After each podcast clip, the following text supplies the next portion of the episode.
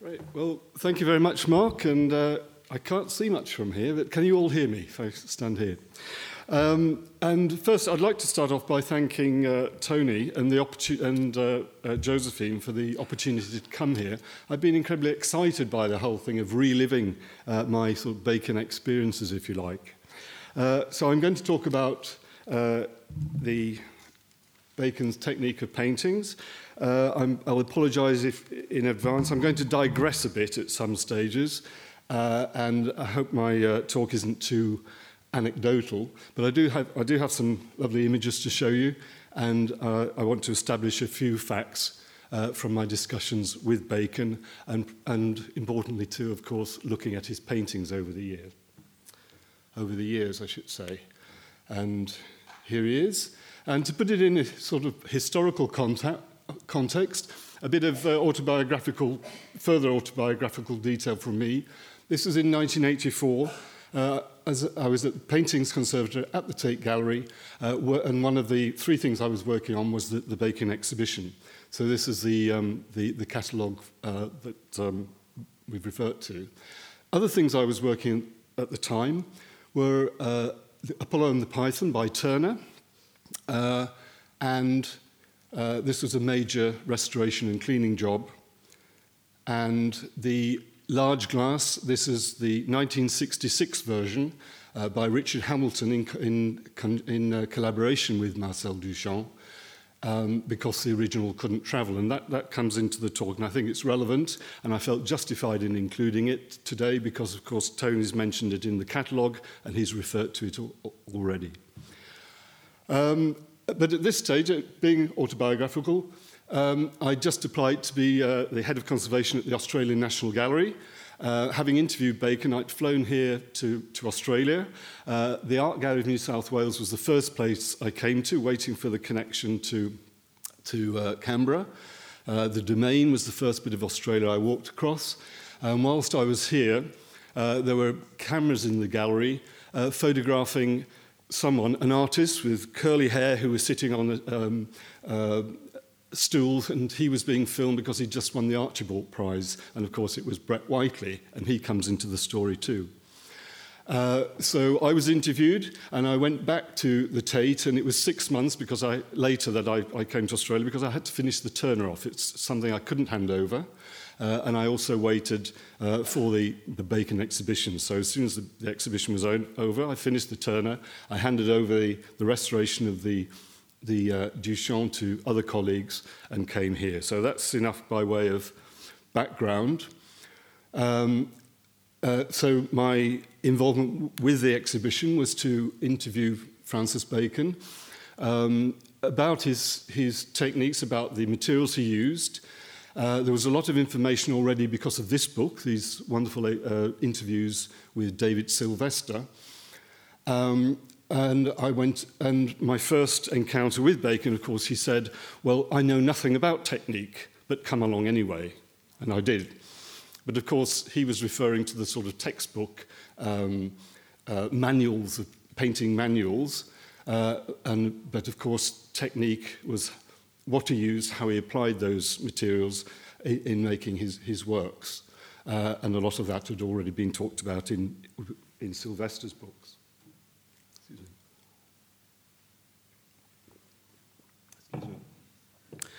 So, here we go. So this is 7 Reece Mews. You'll see this illustration in the catalogue, although this is a bit more extensive. This is the studio here, the door with very steep stairs in between, and this is the sitting room that Barbara showed us the interior of. You've seen this, and the picture of his kitchen. I'll show it again unapologetically, and I'll be showing it again later because I want to refer to some of the illustrations pinned there. But at this stage, I'm just arriving at 7 Reece Mews by appointment. It was 3:00 in the afternoon, I seem to remember. You've heard already about Bacon's reputation. I get to the top of the stairs. Bacon is standing here at the sink, and the first thing he said to me was, "Cup of tea?" My jaw must have dropped because he saw the expression on my face and then said, "Oh, something stronger, whiskey perhaps." And we went from there. So that's my first introduction to 7 Reece Mews. I had my list of questions, of course, about his materials and techniques, so we went straight in and talked about how he produced his works. And what I'm going to start with is talking about the supports which he used, so what he actually painted on. I'll start with the first recognised picture at that time, the 1933 painting that we'll come to wasn't in the exhibition. As Tony pointed out, this was largely considered the starting point of Bacon's career. And these figures at the base of the crucifixion were painted on something called Sundeala board. So this is a fibrous board. It's a very cheap substance. It's quite a light board, but not as light as canvas. And, of course, the year 1944, it's still wartime, and good artist materials were scarce, as they were in this country. Not necessarily because they weren't coming to the country, but in fact they were being snapped up by the war artists. So he chose to use Sundeala board, and this, of course, was being used at the time too by Roy de Maistre. I said in the catalogue that Roy de Maistre was still using this as late as 1956, a date I came by looking at the works in the Tate. They've got several de Maistres there, all of which were on Sundeala board. But it had its advantages, according to Bacon. So here we have these wonderful details, close-up details of his very assured brushwork and drawing, and his use of pastel as well. So as soon as he could, he did change to using canvas, but nevertheless, he did talk about the advantage that Sundeala board held pastel well. And these are deep close-ups of the handling of that paint. The triptych couldn't travel here, so it's not in the exhibition, but you do have one of the studies for it, which is this right-hand panel. You have the panel upstairs, and that, too, is on Sundeala board. But a further detail of it... The mouth and the spiky area underneath the figure. And here, this is the type of picture I tend to get excited about, but it's important because of, can you see the craquelure? So it's the paint is very dry and fairly, not unstable, but very delicate. And that's the reason the Tate will give for not lending it. And again, the type of picture that sort of excites someone like me. You can see here, like the canvas, this is the bare board inside the frame. But I think that gives you a good idea of the surface quality of the work. So, but moving on, this is also in the exhibition here. This is on canvas, so it's just a bit later than the crucifix. Triptych, and this at the time, this is the picture I know well. It's now in the National Gallery in Scotland, but it was owned at that time by someone called Gabrielle Keeler. She was known as the Marmalade Queen to the curators at the Tate. I don't know whether you come across Keeler's Dundee Marmalade. That's where the family fortune came from. But I visited her collection to prepare this for the exhibition. And I think I'm right in remembering that this was one of the few pictures that wasn't behind glass at that time, so it was just a question of reframing it and preparing it for the exhibition.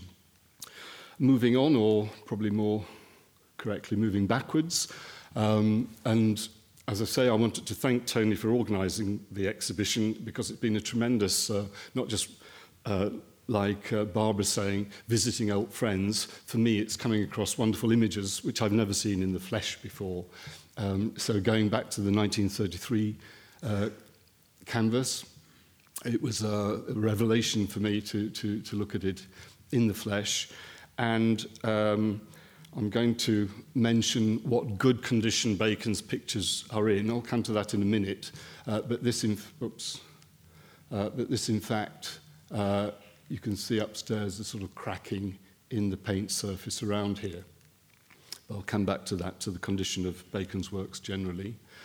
So still oil on canvas. Then we have two other pictures on canvas, which I'll be coming back to when I'm talking about the actual painted surface. But Figure in a Landscape, 1945. You've seen this, Tony's shown this already, based on the portrait of Eric Hall. And the very important picture painting, 1946, now in the Museum of Modern Art in New York. And I've got quite a bit to say on this in a minute. But at the moment, I'm just talking about the support, the move from Sundeala board to canvas. And as is well known, Turner painting on the back of canvas. So this is 1946. He told me that it was in the south of France that he used...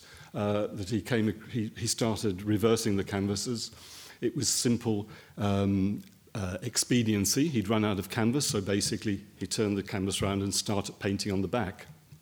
And he was with Sutherland at the time, and he did likewise. So as I say, it was a simple expediency, but he liked.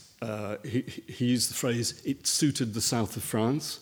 But he also said that he liked the tooth of the canvas, which again, Tony looked at how the paint was built up on the raw, unprimed side of the canvas. And if I go into detail here, in going back to Bacon's work, I was constantly coming across things, and even this morning, it's wonderful to sort of reappraise everything and. I was checking the date of this picture because I'd always assumed it was quite a late work. It's just so fresh. But again, this bears out what I was saying about the condition of Bacon's works. But here it is. I was surprised to find it wasn't in the Tate catalogue, that exhibition about 1985. It is in their collection. But it's of that date, and I want to sort of zoom in now, looking at the back of the dog in the centre of the picture. So, zooming in, we see the raw canvas, and then the sort of this very opaque build-up of paint as it's dragged across the weave, and of course this bright grains of sand, very sort of clearly marked, clearly used here, rather than mixed in with the Belfast picture, the picture of the head. We're going to zoom in further and look at those granules. And now I want to explain something called scumble. Does anyone know what a scumble is, rather than a glaze? It's something I've explained several times to curators, but they hear the explanation, but it's I don't think they ever get it. And then looking at this last night, I thought, well, this is the perfect example of a scumble. It's a good example. So here you see the paint just sitting. I don't know how clear it is from the back there. Can you see the paint just sitting on top of the weave of the canvas there? If we go back, and so. A scumble is actually the use of opaque paint. So a glaze is a thin, translucent layer put on top of paint, so you can see the layers underneath it. A scumble is using opaque paint where it's applied in such a way that the layers underneath show through. And it occurred to me last night that was a perfect example of that. At this stage, too, these images, these details were taken at the Tate, and we put it into a sort of, not a video, obviously, but a sequence of stills, and this was shown during the exhibition, demonstrating his technique, of course. But we thought about using a soundtrack, and up until that point, everything to do with film or the programmes about Bacon, they'd always use some sort of 1950s jazz music. So I did ask him, probably not in this interview, but I did ask him if there's any specific reason for that, and he said, well, no, I don't know why they always use that. It's of no particular interest to me. He'd recently painted a picture, and it was in the exhibition, of Bryan Ferry. So we, in fact, got just at the opening, asked Bryan Ferry if he objected to a track being used from his latest album. He had no objection, so we used that soundtrack. I thought I'd put that little snippet of information in, because we were talking earlier about the importance of Bacon's preferences in music. This still with the same picture. Here's the palm tree in the background. You can almost just see it being painted. You can count the brush strokes as he puts it in. And I hope I'm not labouring the point, but I think it's good to use this as a clarification. This is the reverse of the canvas. So here you can see, this is just as Tony described it, pre-primed artist canvas stretched back to front. So it's as simple as that, but I think this is just a good illustration. To the support, the stretcher rather is no great shakes. It's just it's not a particularly strong or over the top stretcher. It's just a pine stretcher, but I think this illustrates with this what we call sort of moisture barrier of the priming, the fact that they're glazed. Most gallery pictures, and I think I should imagine privately owned ones too, have got backboards on. So it just means they're in very stable condition. And with the exception of the 1933 canvas and the works on Sundeala board, I've never really seen any evidence of cracking in any of Bacon's work, even though in some cases they're painted very thickly. So this is a great sort of testament and example of good conservation work as well. So that's I think that's just... And ever since then, Tony asked about the date, 1949, I think he said. I thought it was a bit earlier than that, just looking at the dates of works that he's painted on canvas. But he's used this ever since for this small... the small works and these larger ones. And talking about the size of the works, I want to move on now to just sort of test the theory, if you like, that Bacon, that painting was Bacon's only medium. I think it was Lucian Freud talked to in an interview with Lawrence Gowing, had said he thought the sort of the force and the strength of Bacon's work was the fact that it was his only medium. But before I move on, I'm just talking about canvases still. This is the canvas that was on his easel when he died in 1992. But just a point about the size. You'll see they're all pretty, very much the same size. He had them pre-primed at Taranti's, the artist supplier in North London, and the size is the maximum size that can get through that doorway at an angle. So that's just sort of one of those minor points, which are nevertheless very important in an artist's life. But back to the question of drawing, we can see here that his quote to me was that he draws in paint. So he draws with the brush. And here's a good example of that. So this is him drawing very freely, these sort of lovely arabesques, but by contrast. But then shortly after this, from Canberra, I was in New York about 7 or 8 months later, which is why I did see various artists there, including Frank Stella. But I was a bit perplexed to see in art dealers there prints by Francis Bacon. So I was thinking, it then made me query whether he had in fact used any printmaking techniques. They were of the order of sort of $20,000 or $30,000 for the prints of the triptychs, but in fact it would have been more accurate to call them facsimiles. So I think it still remains true that painting was his only medium. But again, in terms of drawing, and I think Barbara mentioned, apropos the food, that he was constantly drawing at some stage. These have just recently come to my attention. A colleague from Canberra, he was our conservation scientist at the National Gallery. He's recently been doing some work over in Britain, in Scotland, but at the Tate, and on microfading. So he was testing the fading properties of various artist materials, including, in this case, biro. So he mentioned the fact that he'd been testing Bacon drawings by Bacon at the Tate. So he sent me these two images, this one and that one.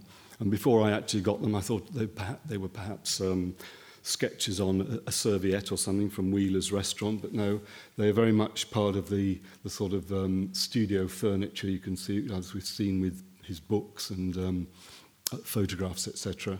There's sort of stains of a studio.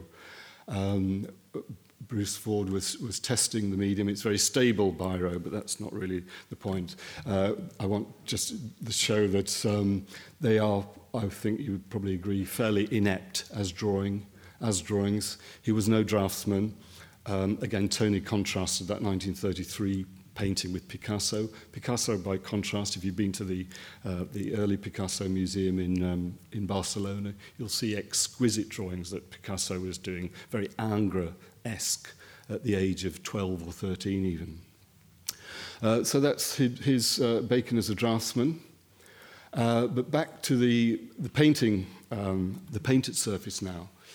So yes, he was in talking about the paints he used, he was talking about doing the backgrounds, but not in this case with acrylics, but for the central image he always uses oil paint, and I think the phrase he used that it was acrylic wasn't subtle enough. But at this stage, so back in 1945, apropos this, he mentioned, as Tony pointed out, the fact that he'd used dust from the studio. I seem to remember him saying that he put his fingers along the windowsill, but Tony reports, I'm sure correctly, that it's from the floor because he quotes Bacon himself telling David Sylvester about it, that he gets dust from the floor and rubs it in into the lapel there. I thought, this is just some details, that's clearly back to front, because the green's at the top left, but details of this sort of, is sort of arabesque and very assured, but drawing with the brush, as he describes. And then a detail of that dust, but it's slightly, I think I've got this slightly long, I think that's the trouble with details, to locate them. I think the lapel with the dust is here and it should be turned 90 degrees. And at this stage, I was going to, going back to the Duchamp and Hamilton, I thought I was going to bring this in as a contrast, but Tony was before me there. This is the Man Ray picture of the large glass during its construction. Its gestation was something like 7 or 8 years, I think about 1914 to 1923, something like that, 1916 to 1923, and at some stage it was in his Paris studio, and this was the state it was in. But just to talk a bit further, since dust has been raised, these are the sieves that, and so originally they were how Duchamp fixed them. He just poured. I couldn't locate them on here. This is the chocolate grinder here. The sieves are over here somewhere. What he did was just pour mastic varnish onto the dust, and that sort of fixed them in that particular spot. He would then cleaned away both the mastic and the dust itself from outside the sieves. So that's a rather nice use of chance. Chance, I would think, but not necessarily accident, but I'll come to... back to that in a short time. This is the reconstruction. Again, I'll explain something of the background to it when I come to it, but at this stage, we're just talking about dust. But moving on to back to the 1946 painting. This was the famous painting that was suggested to Bacon apparently by a bird alighting on a tilled field, a ploughed field, but then the image just took off in totally different directions. And I think this was sold to the Redfern Gallery for something like £100, who then sold it to Museum of Modern Art in New York for £150, so a tidy profit at that time. But this, one of Bacon's major works from MoMA, and from my point of view, from the sort of technical and conservator's point of view, but also from the point of view of technique, the significance is that it couldn't travel to the Tate show. It was too delicate. So this is a bit of a story I'm going to tell. I hope it's not too long-winded. But Bacon was quite perplexed that it wouldn't travel. He very much wanted it in the show, and he actually flew to New York to try and persuade them. but they pointed out to him how delicate the background was. And to us at the Tate, they sent over these photomacrographs which demonstrate why it's delicate. And here you can see quite clearly this the lifting, this magenta, as he calls it, or cobalt violet paint. You can see it lifting from this layer underneath. You can also see a sort of ashy layer on top. So this was the MoMA explaining to us at the Tate why it wouldn't travel. They were doing this out of courtesy. They had no reason. And two further examples of this, the weave of the canvas and the very delicate purples. But the story behind this is that why the MoMA did bother to talk to us about it was that because we had actually contacted them to suggest, to tell them about a treatment that we'd carried out at the Tate on this painting by Graham Sutherland. So again, painted in 1946 from St Matthew's Church in Northampton. A colleague of mine was working on it as I joined the Tate department. I'd been recently working on medieval mural paintings in Switzerland, where the paint is very friable, there's no binding material.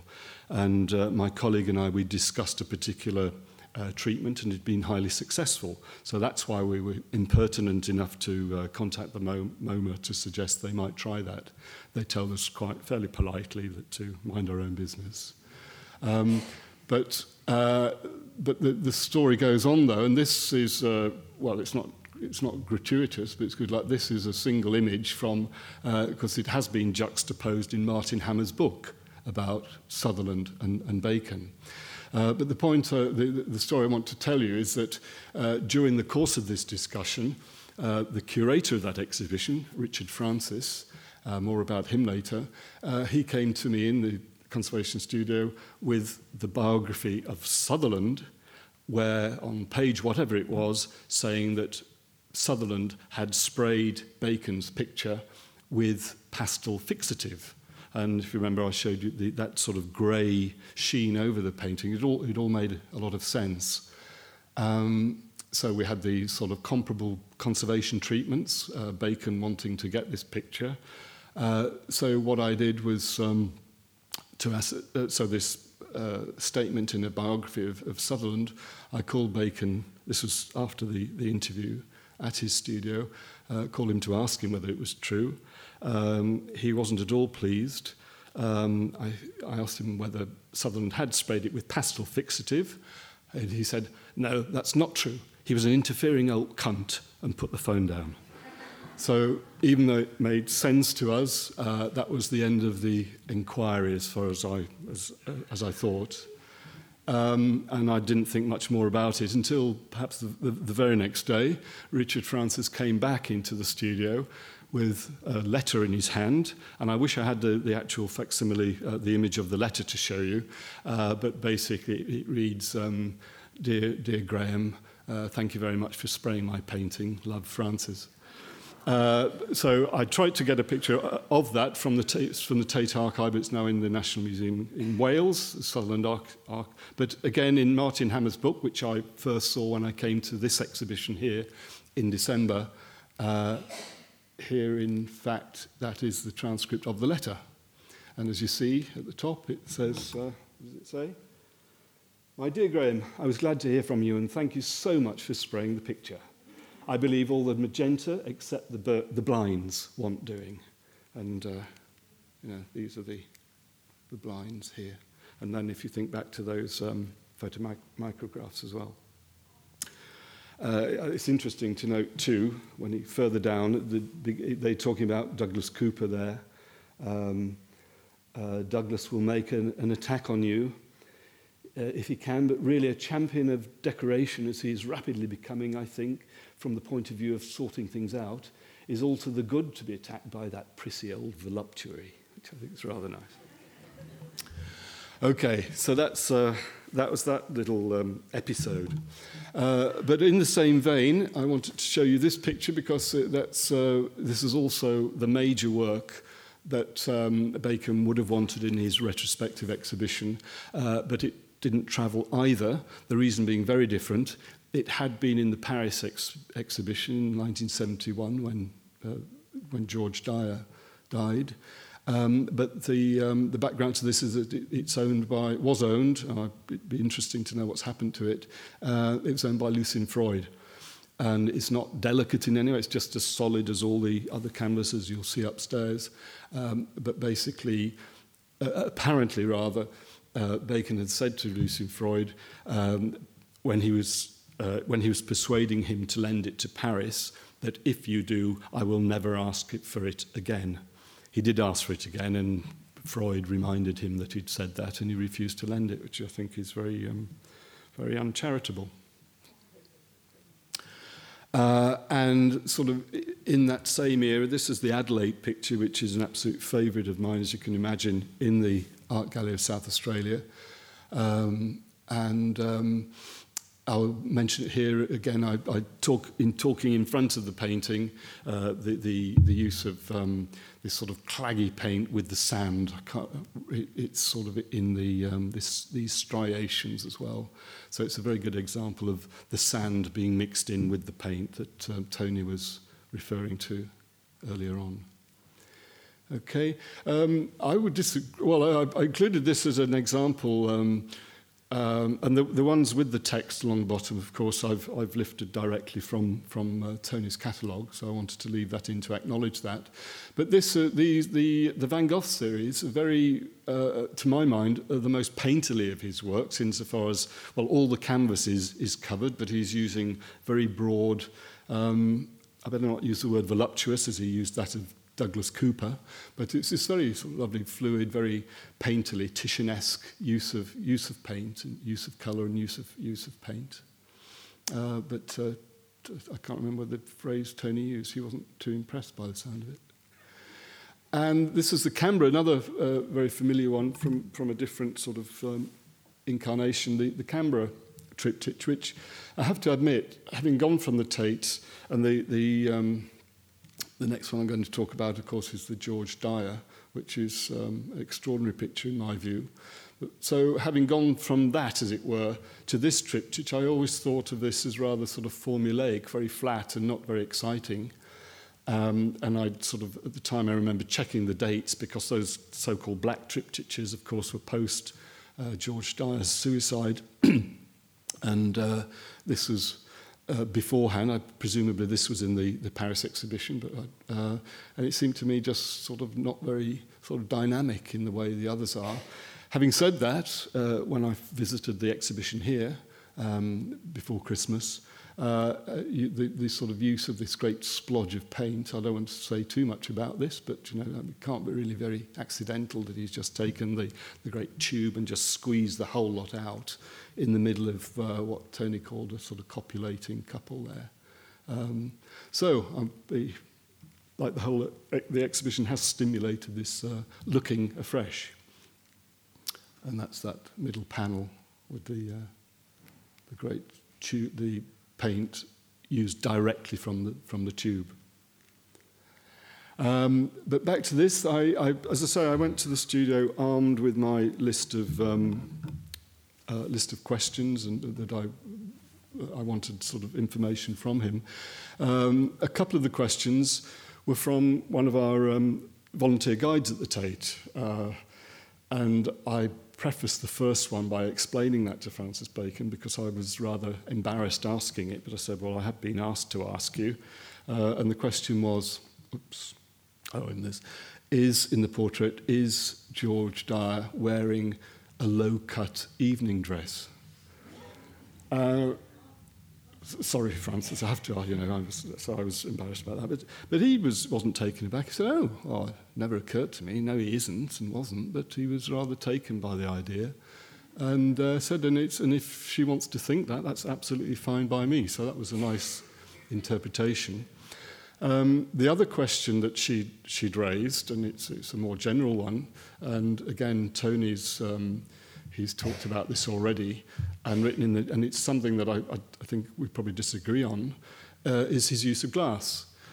So the question from this same guy was, did Bacon use glass so that your own reflection was part of the picture. So again, I asked him directly about that, and he categorically denied that. He said, no, it's not that at all. It's purely as a sort of visual unifying. In other words, it's a sort of, instead of varnishing, as we heard earlier, it would be, well, not impossible to varnish them, it would totally change the appearance, of course. And so the glazing, from Bacon's point of view, was purely a sort of visual varnish, which you couldn't achieve physically. I think the other points about the gilt frame were absolutely spot on as well. And it's something that at the Tate, when we acquired new works by living artists, we soon learned not to ask them about frames and what type of frame they wanted, because they would always, normally they probably put a bit of strip lining around them or something, a bit of battening. But when asked by the Tate what frame they'd like, they always said, oh, well, we'll have one just like Francis Bacon, please. Just a gold leaf will do.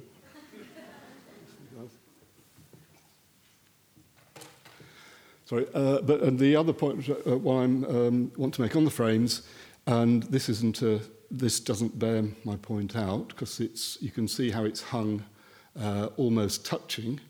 You have it hung upstairs, I would think about at least 12 inches from it, and the Canberra triptych was always hung with wide spacing. I raised this with James Mollison at the time.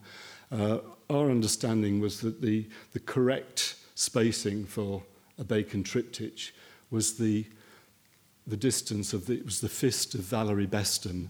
Valerie Beston being the curator, or his agent at Marlborough Fine Arts. So when they were hanging, they would get Valerie Beston, and she'd put her hand there, and they'd hang one either side. So that was my understanding. As I say, this is the Tate hanging, and they haven't done that. Just carrying on with his use of paint, we've seen here. We've already heard about the use of rags, and again, he specifically said yes, and pieces of corduroy. And here, and in the portrait of Isabella Rawstorne, we see quite clearly, and in a lot of we see this. And just using this as a very distinct example. A little bit of red there. I think it's a little bit of Letraset. Which he, the close-up of the mouth there, and again these little sort of, these are just bits of Letrasets pushed onto the surface, used very sort of in a very fragmentary way. He does actually, there are occasionally letters and numbers, but here it's just used sort of as black marks. And this is the great swirl of. This is in the middle picture, and again you've got the sand, the Letraset, this great sort of serrated edges of the paint. As we zoom in again, that's the detail. You see the ridges of paint, and again we use that as a sequence of just demonstrating the painted surface. And lower down on the figure, this spattering of flicking paint, and in this case using an aerosol. And I think in the next, this is the, this is, it's back to front. The dark should be on the inside, on the right-hand side. But again, Tony's question about this sort of painting a void, I think here he said specifically that he uses acrylics for the background, and he often uses a roller. But my thoughts here, I think this is oil paint, and he adds a diluent. He never adds more medium, like he wouldn't have put more stand oil into the paint, but he does thin it. And I think this is typically black oil paint, thinned with turpentine, and then just sort of stained on, probably with a roller, stained onto the raw unprimed canvas. I think this is a bit of a cheat. I don't think this is from this painting, but it's an illustration of the cloth, the fibres getting stuck into the sticky wet paint. And then this is one of the details from the studio, from the catalogue, because I thought again it illustrated the aerosols, There's rollers in, I can't see very well from here, but the rollers and the corduroy and the bits of cloth. So to me, that's the sort of the evidence of his working practices, of course. Sorry if I'm not stating the obvious. I think I just included this because, again, I had a very good detail of this splodge of paint on. I always presumed it was this figure, George Dyer's tie. We've seen the spine here already, but I just imagined it was some sort of. He just spurts this from the tube and then flicks or pushes those grains of sand into that. So sorry, that was a detail which I haven't shown. And then. Isabella Rawstorne again, which I think is one of his absolute masterpieces, and to me, this really represents what Michel Leiris talks about, the sort of struggle and the wounded flesh, and I think this is the epitome of all his portraits, and I'm very glad that it, with the triptych, the George Dyer triptych, could come here to Sydney. And the Michel Leiris himself again. Because I think some of his writing is the most perceptive on the way Bacon creates paintings. And again, in the catalogue, I think Bacon is quoted as saying that Michel Leiris was the person who really understood his working methods and the reality of it, if you like. This is the picture, I think, that little... detail with the fibres stuck into the wet paint. I think it comes from here. But this is a raking light photograph, so that's the light shining. So this is a shadow, in fact, cast by the light, the photographic light. And the point about it is that, and this is unique in my experience, that he's actually, and he talked about this. This picture wasn't going very well, but there was something about the figure that he wanted to keep. So he actually cut this out. So rather than destroying it, he actually cut out that and stuck it onto a new canvas and then finished off the picture. And this is in the collection. So how am I going? 2 minutes. Oh, goodness. All right. I must have been dawdling. I'll finish on. This is called Jet of Water. I thought this was in the Tate collection, but I've been checking it. It's in, I think, a private collection in Switzerland, but what he described to me here is that he actually mixed his paint in a bucket and threw it at the canvas. He was wanting to. He talks about images falling like slides before his paint, before his eyes. He wanted just to create a shower. In fact, he had a picture of a man in a shower or a person in a shower. So all this, this has been painted first. And we'll see from the details that then this is the thrown paint dripping down on top of this, again, the black, flat background paint. So this is his example of chance and accident. And this is one of the details I used. But it didn't work out, and he made it into another picture in the same way that painting 1946 started with, in his mind, a totally different idea and image.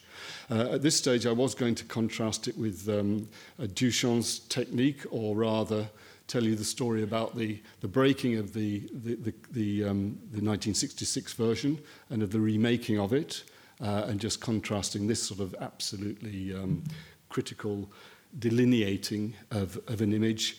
The nature of the materials, the lead paint was all part of the concept of the picture.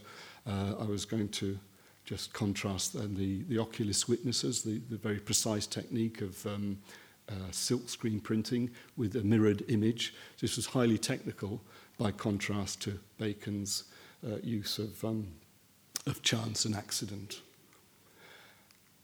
So I think if I leave it there, and I hope that's just given you some idea of talking to Bacon about how he painted his pictures. Thank you.